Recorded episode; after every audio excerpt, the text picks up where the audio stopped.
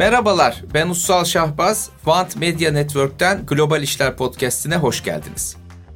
Bugün çok değerli bir konuğum var. İsmi de Handan Sema Ceylan, Ekonomi Gazetesi'nin sorumlu yazı işleri müdürü diyecektim sizlere ama maalesef diyemiyorum. Çünkü Handan taksi bulamadığı için Emirgen stüdyolarımıza gelemedi. Evet, 2023 yılında İstanbul'da taksi bulunamıyor. O yüzden ben de bugün sizlerle bu konu hakkında konuşacağım. İstanbul'da niye taksi bulunamıyor? Bunun toplumsal nedenlerini araştıracağız. Biraz da teknolojisine değineceğiz.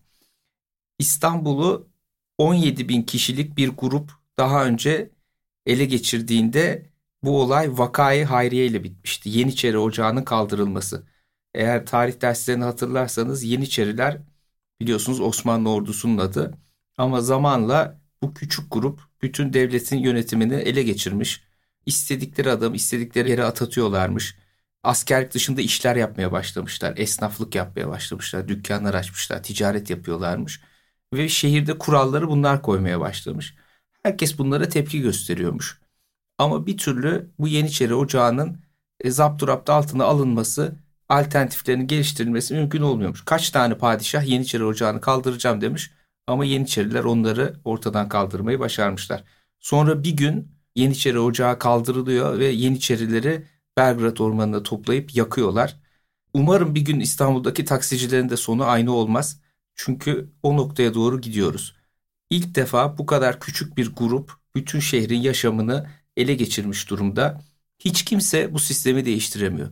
Gerçekten bana bu çok ilginç geliyor. Bilmiyorum size de ilginç geliyor mu? Özellikle İstanbul'da yaşıyorsanız bir damla yağmur yağsa taksi bulamazsınız. Gece belli bir saatte taksi bulamazsınız. Sabah işe giderken taksi bulamazsınız. Akşam dönerken taksi bulamazsınız. Saat 3 ile 4 arası vardiya değiştiriyorlardır. Taksi bulamazsınız. Bazen taksi bulursunuz. Taksi sizi beğenmez almaz. Bazen yabancı arar. Yabancı değilseniz sizi arabasına almaz. Çünkü yabancılara diyorlar ki işte bu TL değil euro diyorlar mesela ona göre fiyat alıyorlar. Ya da pazarlık ediyorlar. Karşıya gidecekseniz almaz. Aynı yerde gidecekseniz trafik var der almaz. Kısa mesafesi almaz, uzun mesafesi almaz. Çeşit çeşit sorun var. Bu sorunların felsefi bir nedeni var.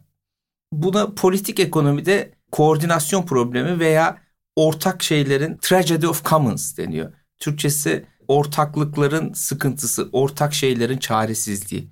Öyle çevirebilirsiniz. Bunun nedeni şu. Biz 17 milyon İstanbullu her birimiz taksi bulamadığımız zaman canımız sıkılıyor. Belki küfrediyoruz. Belki tweet atıyoruz. Ama hiçbirimiz sokaklara dökülüp niye bu taksiciler böyle? Niye yeni taksi plakası verilmiyor? Niye daha çok taksi yok? Niye başka ulaşım yöntemleri yok diye sormuyoruz. Eylem yapmıyoruz. Çünkü bizim hayatımızın çok küçük bir kısmı ulaşımla ilgili. Günde bir kere iki kere ihtiyacımız oluyor. Eğer arabamız varsa hiç ihtiyacımız olmuyor. Dolayısıyla hiçbirimiz bu sorunun üzerine düşmüyoruz ve hayatımızdan önemli bir parçaya ayırıp bu düzeni değiştirmek için çaba sarf etmiyoruz. Ama taksicilerin hayatının tamamı bu. Bütün ekmeği buradan geliyor ve taksici şöyle düşünüyor. Eğer İstanbul'da taksi plakası sayısı iki katına çıkarsa benim işim yarıya iner. Ben yeterince para kazanamam diye düşünüyor. Bu büyük bir ihtimalle doğru değil ama böyle düşünüyor. O yüzden de bu düzenin sonuna kadar savunuyor. Çok iyi örgütlenmiş, küçük, e, menfaatleri homojen. Yani bir taksicinin menfaati öbüründen farklı değil. Bir taksicinin büyüklüğü öbüründen farklı değil. Hepsi aynı işi yapıyor. Çok homojen, çok iyi örgütlenmiş. Küçük bir grubun dedikleri bütün bir şehrin, bütün bir nüfusun menfaatinin önüne geçebiliyor. Bunun olduğu başka alanlar da var hayatımızda. Birçok aslında böyle küçük homojen grubu bir araya getiren birlik, meslek örgütü dediğimiz şeyler benzer şekilde örgütleniyor ama herhalde en çok taksicilerin bu örgütlenmesi hayatımızı etkiliyor ve hayatımızı çok olumsuz yönde etkiliyor. Ben bugün podcast'teki konuğumu misafir edemedim. Bir gün bir anne evine gidip çocuğunu göremiyor. Bir gün bir çocuk evine gidemiyor, annesi babası telaşlanıyor. Bir gün bir öğrenci dersine yetişemiyor. Bütün hayatımız bu nedenle alt üst olmuş durumda ve yıllardır bu düzen değişmiyor. Sadece hayatımız alt üst olmakla kalmıyor. Bunun birçok çevresel ve mali sakıncası da var.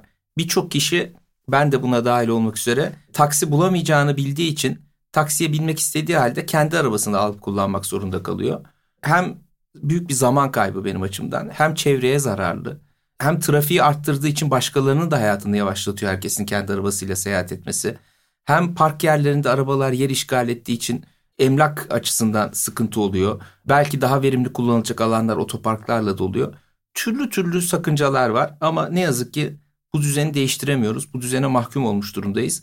Ben yakın bir gelecekte de nasıl değişeceğini açıkçası öngöremiyorum. Dünyada bu düzeni değiştirebilen ülkeler var. Tabii ki bunun bir yolu toplu taşıma ama İstanbul o kadar kötü kentleşmiş bir yer ki gerçekten toplu taşımanın geliştirilmesi çok zor. Çok dağınık, evler birbirinden uzak, mahalleler birbirinden uzak.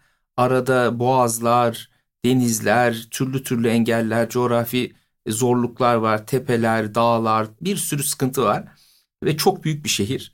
Yine de toplu taşımanın gelişmesi lazım.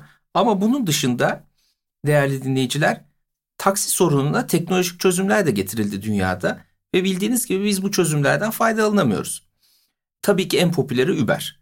Uber birkaç senedir İstanbul'da ve Türkiye'nin tamamında yasaklı. Uber'e benzer tüm ürünler de yasaklı. Bu ürünler nasıl ortaya çıktı? İsterseniz biraz onu hatırlayalım. Ama onun da gerisine gidelim. İstanbul'da son taksi plakası verildiğinde İstanbul'un nüfusu 3 milyonmuş. Bugün işte 15-17 milyon civarında olduğu tahmin ediliyor. Gelir düzeyi onun kat be kat üstünde. Dolayısıyla taksiye talep çok artmış durumda. Peki niye bu taksi plakaları böyle kıt? Niye taksi plakaları böyle sayıyla veriliyordu? Ya da niye taksi plakası diye bir şeye ihtiyaç duyuldu en başta? Niye ben arabama birini alıp taşıyamıyorum? Buna niye izin verilmiyor? Bunun nedenini bir hatırlayalım. İki tane mesele var burada. Siz bir tüketici olarak taksiye bindiğiniz zaman iki konuda doğru hizmet almak istiyorsunuz. Birincisi doğru yoldan gideceğiniz yere ulaşmak. Bu doğru yol tercihinize göre en kısa yol olabilir veya en az sürecek yol olabilir ama doğru yoldan gideceğiniz yere ulaşmak, kandırılmamak istiyorsunuz. Taksicinin sizi dolaştırmamasını ve dolaştırmanın da ötesinde yolu bilmesini istiyorsunuz. O yüzden biliyorsunuz Avrupa'nın belli başlı kentlerinde taksiciler büyük sınavlarla taksici oluyorlar ve gerçekten de yolları incik cincik biliyorlar. İkincisi de bindiğiniz taksinin tabii ki belli bir seviyede olmasını, içinin işte yırtık pırtık olmamasını, pis olmamasını, leş gibi kokmamasını, güvensiz bir araba olmamasını, yolda bozulmamasını istiyorsunuz. Bakımının yapılmış olmasını istiyorsunuz. Bu nedenle de taksicilerin bir denetimden geçmesi gerekiyor. Zaman zarfında taksicilik sistemi dünyada yayılırken bundan 70-80 yıl önce belediyeler, o ülkenin kanun koyucuları demişler ki biz taksilerin sayısını sınırlı tutalım ki hem taksi sürücülerinin yolları iyi bildiğinden emin olalım hem de bunları denetleyebilelim. İşte taksici arabasına iyi bakıyor mu? Yolcularını kandırıyor mu? Şikayetleri üstüne gidebilelim ve bir denetimli bir sistem kurabilelim demişler. O yüzden de taksi plakasını sınırlı tutmuşlar. Tabii bütün dünyada birçok yerde taksi bulmak sıkıntı ve dijital teknoloji buna çözümler de getiriyor. Uber işte bildiğiniz gibi 2010'lu yılların başında kuruldu ve Uber'in yaptığı şey aslında az önce size söylediğim taksi plakasının sınırlı olmasına neden olan iki tane sorunu çözmek. Bunlardan bir tanesi en kısa yolu veya en az sürede gidilecek yolu bulabilmek. Bunu nasıl yapıyorsunuz? Artık taksicinin yolu bilmesine gerek yok. Zaten Uber'in içinden gidilecek yol size gösteriliyor. Uber de bunu kendisi yapmıyor. Gidiyor Google Maps'ten bu hizmeti alıyor. İsterseniz kısa yoldan götürüyor, isterseniz az trafikli yoldan götürüyor. Siz de kendi uygulamanızdan gidilen yolu görüp denetleyebiliyorsunuz. Dolayısıyla yol bilme, dolandırılma, kandırılma sıkıntısı ortadan kalkıyor. İkinci olarak acaba araba iyi mi, işte kokuyor mu, pis mi? Bu soruları da yine Uber'deki rating sistemiyle birden 5'e kadar puan vererek çözüyorsunuz. Nasıl oluyor? Herkesin orada bir ratingi oluşuyor. Belli bir ratingin altındakileri de Uber sistemden çıkarıyor. Diyor ki artık sen bu arabana bakmıyorsan burada taşımacılık yapamazsın diyor. Bir bakıma piyasayı kendisi regüle ediyor. Şimdi bu iki sorun da çözüldüğü halde Uber dünyanın birçok yerinde yasaklı. Bu sadece İstanbul değil. Atina'ya gidin Uber yok. Tel Aviv'e gidin Uber yok. Daha birçok şehirde Uber yasaklı. Bunların her birinde Uber'in yasaklanmasının ana nedeni taksicilerin Uber'i istememesi ve taksicilerin az önce de söylediğim gibi bütün zamanını bu lobi çalışmasını ayırabilecek küçük ve örgütlü bir grup olması. Her seferinde de geniş nüfus o şehrin yaşayanları bundan mağdur oluyorlar. Ama politik ekonominin bu bir gerçeği ve değişmiyor. Ha şimdi bir de bu podcast'in sonuna gelirken öyle korsan podcast gibi oldu ama podcast'in sonuna gelirken Uber de acaba bizim sorunlarımızı çözüyor da o kadar iyi bir şirket mi? Bir iki dakika onu da tartışalım. Çünkü dünyada Uber'in çıktığı ilk 5-10 sene Uber çok iyi, çok güzel, bir sürü derdimiz çözüyor, artık taksicilere muhtaç değiliz denirken son 2-3 yıldır da bunun tam tersi konuşulmaya başlandı. Ne konuşulmaya başlandı? Özellikle Covid salgınından sonra birdenbire herkes sokaklara çıkıp gezmek isteyince, tekrar taksilere, Uber'lere binmek isteyince Uber'de büyük bir sürücü kıtlığı başladı. Bu sürücü kıtlığının nedeni de şu. Hem talep çok arttı az önce de söylediğim gibi. Ama bir yandan da Uber sürücülüğü gerçekten zor bir iş. Taksicilik de zor bir iş. Çok fazla para kazanmıyorsunuz ve bütün gün direksiyon sallıyorsunuz. Trafikte son derece belirsiz bir ortam var. Belirsizlikten kastım şu her an her şey olabilir. Sağınızdan solunuzdan bir şey çıkabilir, arabanız bozulabilir, birine çarpabilirsiniz, biri gelip size çarpabilir, biriyle kavga edebilirsiniz. Bunlar Türkiye'de, İstanbul'da zaten böyle ama dünyanın birçok yerinde böyle. Dolayısıyla keyifli bir iş değil. Buna karşılık Uber sürücülerinin kazançları son derece belirsiz. Neden? Çünkü Uber size sabit bir maaş vermiyor. Zaten bordroya falan da almıyor. Onun yerine sürücü yolcuyu taşıdıkça oradan para kazanıyor. Uber bunun belli bir kısmını komisyon olarak alıyor. Kalanı da sürücünün hesabına yatırılıyor. Şimdi siz gidiyorsunuz. Bütün gün belki belli yerlerde bekliyorsunuz. Bir yolcu çıkıyor, iki yolcu çıkıyor, üç yolcu çıkıyor. Sonra tekrar bekliyorsunuz. Bütün gününüzü boş geçiriyorsunuz. Karnınızı doyuramıyorsunuz. Belki yollarda geziyorsunuz bir de benzin yakıyorsunuz. O arada siniriniz bozuluyor. Bir türlü yolcu bulamıyorsunuz. Dolayısıyla belirsiz bir iş. Bu belirsizliğin verdiği bir stres var.